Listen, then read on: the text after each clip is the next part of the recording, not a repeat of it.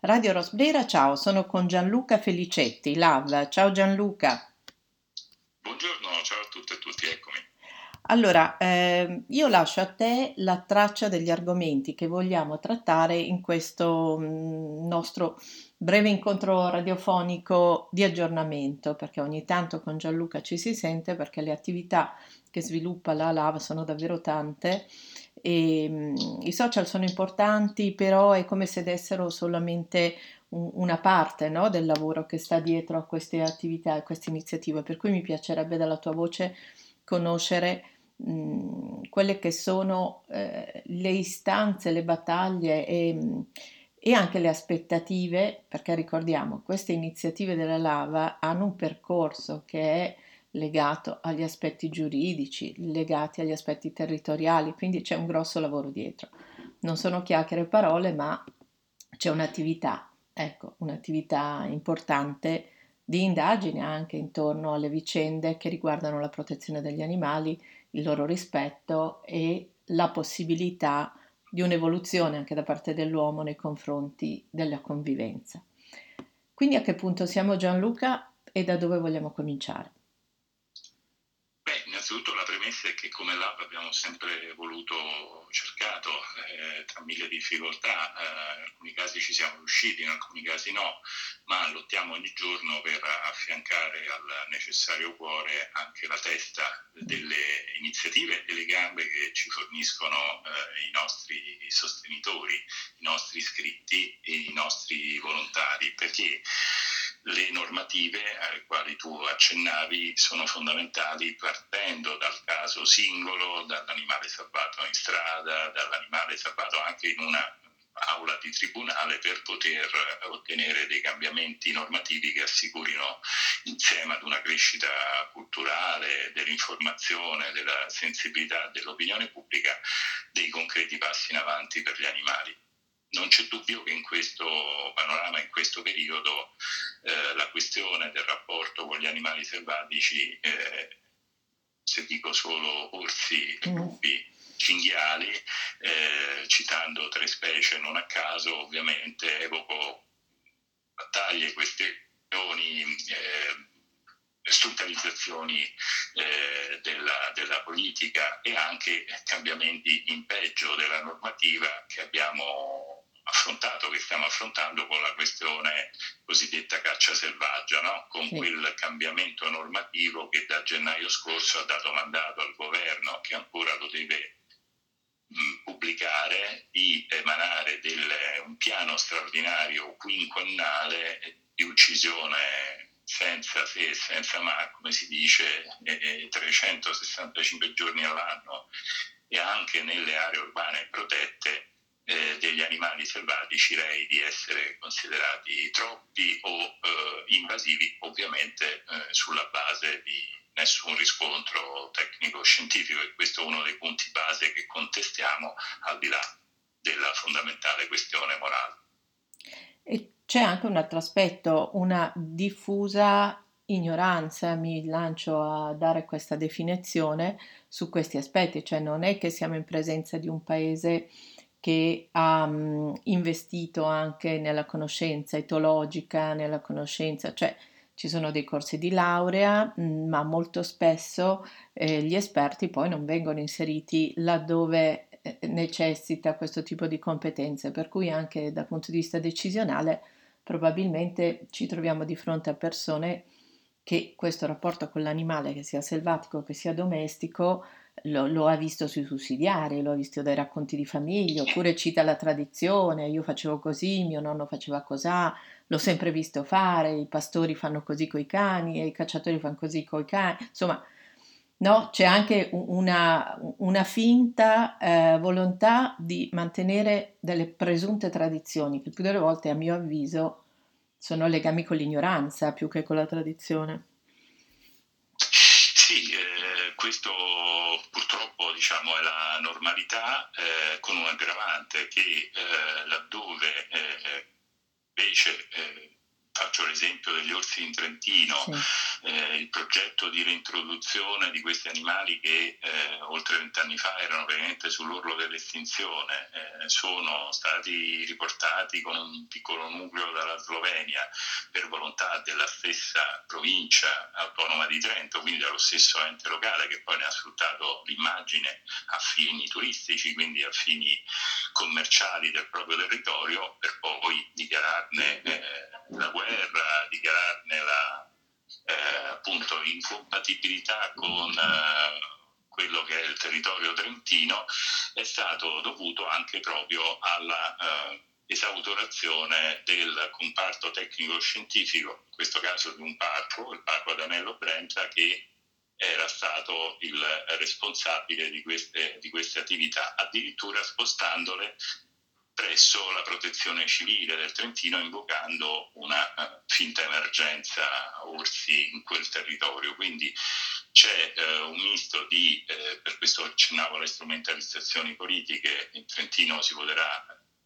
fine ottobre, non c'è dubbio che una parte del livore e dei toni esasperati della uccisione sempre e comunque di questi animali nasce anche da una corsa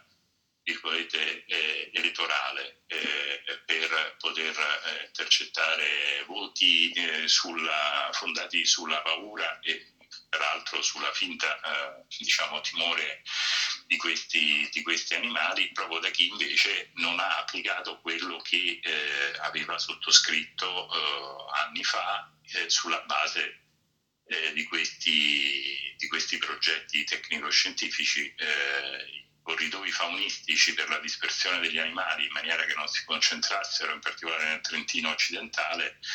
non sono stati fatti né dalla provincia di Trento né dalle eh, antiche regioni e province, Bolzano, Lombardia, eh, Veneto, Friuli. In più eh, dovevano essere anche in maniera molto più modesta sostituiti i cassonetti dell'immondizia che aprirono degli animali e gli orsi vicino ai piccoli centri urbani eh, con dei cassonetti anti-orso che si possono vedere in qualsiasi parco all'estero, in qualsiasi luogo dove eh, si convive e si riesce a convivere pacificamente con questi animali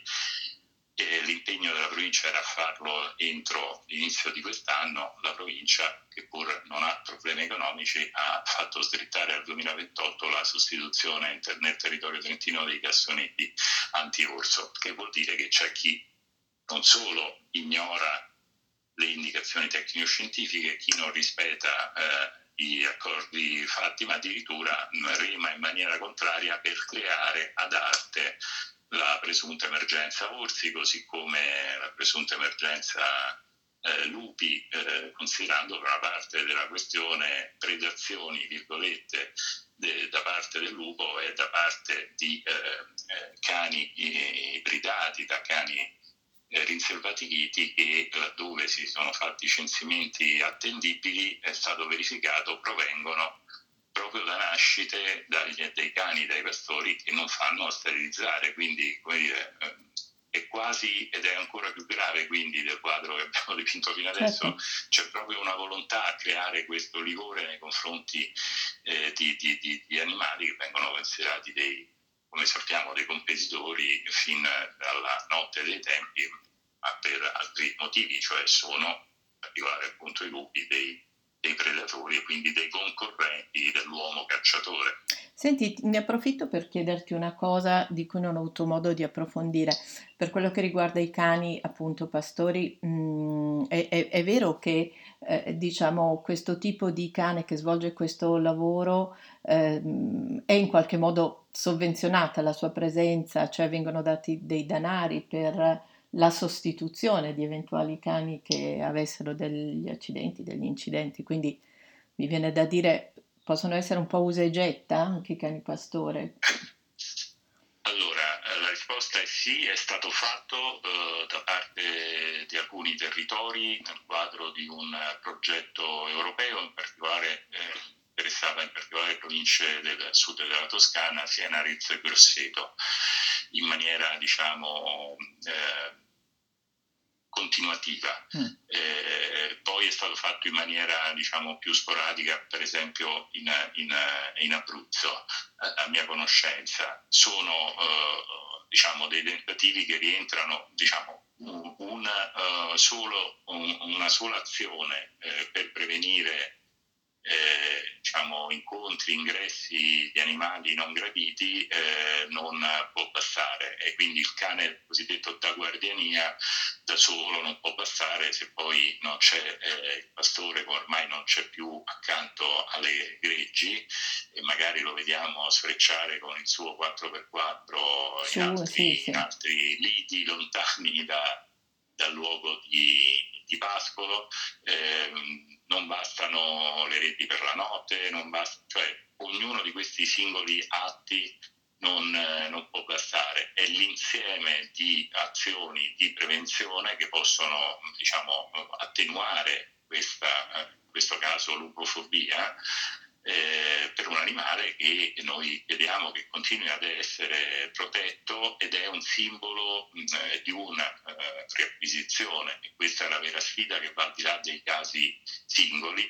di una riappropriazione di un rapporto con gli animali selvatici che eh, noi ne abbiamo fatto il titolo del nostro recente congresso nazionale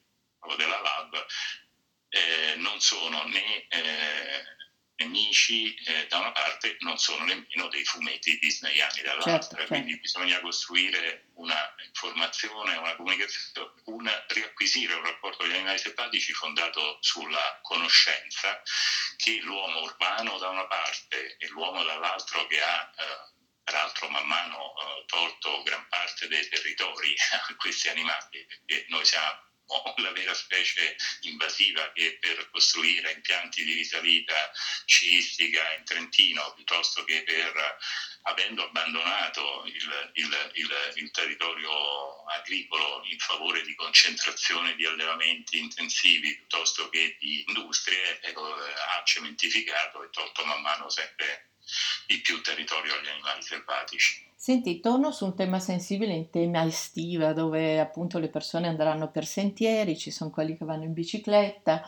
e eh, quelli che vanno in bicicletta e quelli che vanno per sentieri dovrebbero avere una sorta di, ehm, così, di, di comprensione, no? che stanno condividendo spesso ambienti dove gli animali passano, transitano, si muovono, eccetera.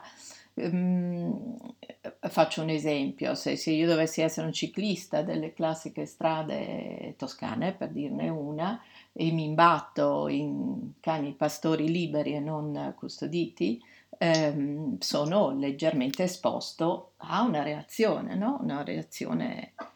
le- legittima territoriale di specie, mi viene da dire. Ecco, in questi casi che cosa si consiglia? Si documenta l'accadimento, si fotografa, senza fare i paranoici, perché naturalmente non si può mh, anche diventare, diciamo, ossessionati, ma nello stesso tempo sapere bene che eh, appunto non è un'attenzione tra specie, ma è una non corrispondenza di regole di ingaggio. Secondo me, diciamo, quello che c'è da cambiare è l'idea che, eh, virgolette, eh, chiunque eh, si senta il padrone eh, assoluto di eh, quella porzione di territorio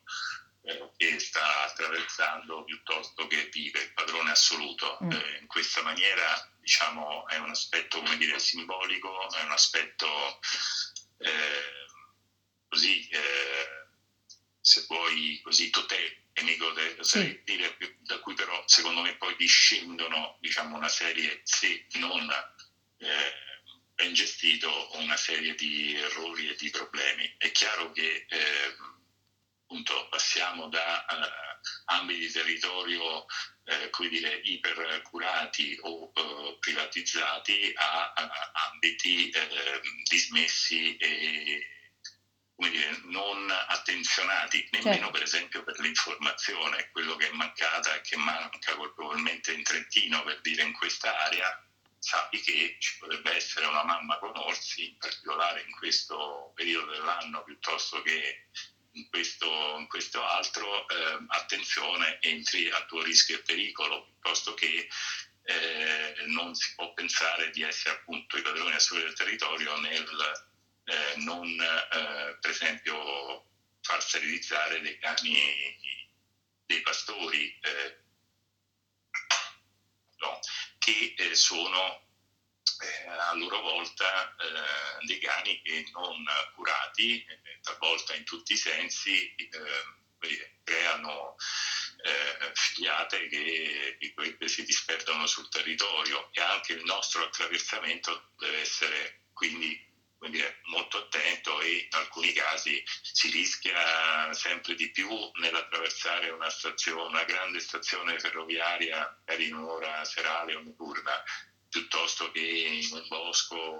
una zona sì. che non si conosce diciamo di verde, però ecco, eh, quasi stiamo più attenti nell'andare di notte in una stazione ferroviaria dove siamo costretti a prendere magari un treno in orario inusuale piuttosto che invece nella natura riteniamo che tutto debba essere sottomesso a noi e tutto controllato eh, risponde, deve rispondere mm. a noi. Senti Gianluca, quali iniziative eh, possono essere ehm, di supporto alla vostra organizzazione e eh, ripetiamo anche i, i, link, i siti e le pagine sulle quali si possono seguire, oltre al vostro ovviamente sito. Beh, ehm, la nostra pagina Facebook, eh, il nostro profilo Instagram, Twitter della Lab, della Lab d'Italia, eh, delle nostre sedi locali con tutta la ricchezza delle attività sul territorio, il nostro sito web eh, www.lab.it sono i luoghi dove ciclicamente, periodicamente, quotidianamente si possono trovare notizie, aggiornamenti sulle nostre attività, ci si può sostenere tante maniere, anche eh, con un piccolo contributo ad una delle nostre campagne, così come ehm, e ho citato quella sugli orsi, quella contro caccia selvaggia che ci stanno caratterizzando diciamo, in questo periodo assieme alle battaglie contro la vivisezione, all'iniziativa europea dei cittadini contro eh, le pellicce per estendere a tutta l'Unione Europea il divieto di allevamento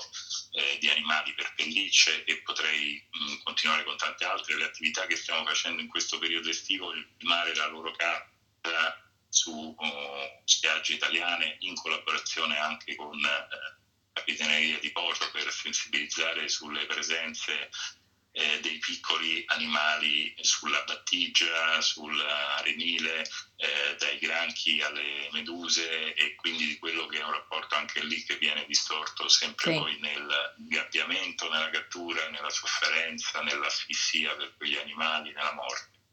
E, ehm, e poi ehm, dire, la, la, la, la, possibilità ovviamente di associarsi, la LAB è un'associazione solo banalmente, ma in maniera molto concreta. Eh, mettendoci assieme, contando, essendo di più, potremmo far contare di più gli animali in queste battaglie di tutti i giorni. Ecco, e, e, chiudo qui chiedendo anche a tutti gli attivisti di fare un passo indietro un passo avanti, nel senso non solo, qualche volta mi capita sui social di leggere eh, questo momento egoico no? di appropriazione a volte di alcune battaglie che ormai non sono più battaglie, sono un fatto di civiltà che se uno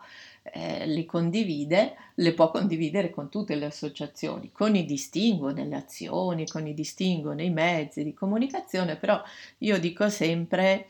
che nessuno si può avvocare un buon gesto, un buon gesto è quella cosa che nella concretezza trasforma nel piccolo qualcosa che andava peggio in qualcosa che va meglio, quindi siamo tutti contenti eh, senza le sigle mi viene da dire, no? Poi que- questa è, è, un po' una nota mia personale perché a volte dico ma accidenti,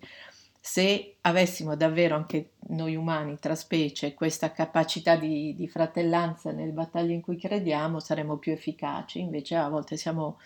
più rumorosi che efficaci e, e questo un po' mi dispiace, soprattutto in questo caso dove la, la, le battaglie di diritto si fanno in posti precisi, con toni precisi e, e con competenze precise. Senti Gianluca, io ti ringrazio di questa chiacchierata e ehm, a, alla prossima dove magari ti chiederò anche qualcosa a proposito dei santuari e della gestione dei santuari, anche della trasparenza della gestione di questi luoghi che, che se si creano e si stanno moltiplicando anche nel nostro paese è bene sapere come funzionano, come, come vengono vissuti e gestiti. Questo è uno spoiler del prossimo. Grazie Gianluca. Rad- Grazie, buona giornata. Radio Rosbrera, ciao.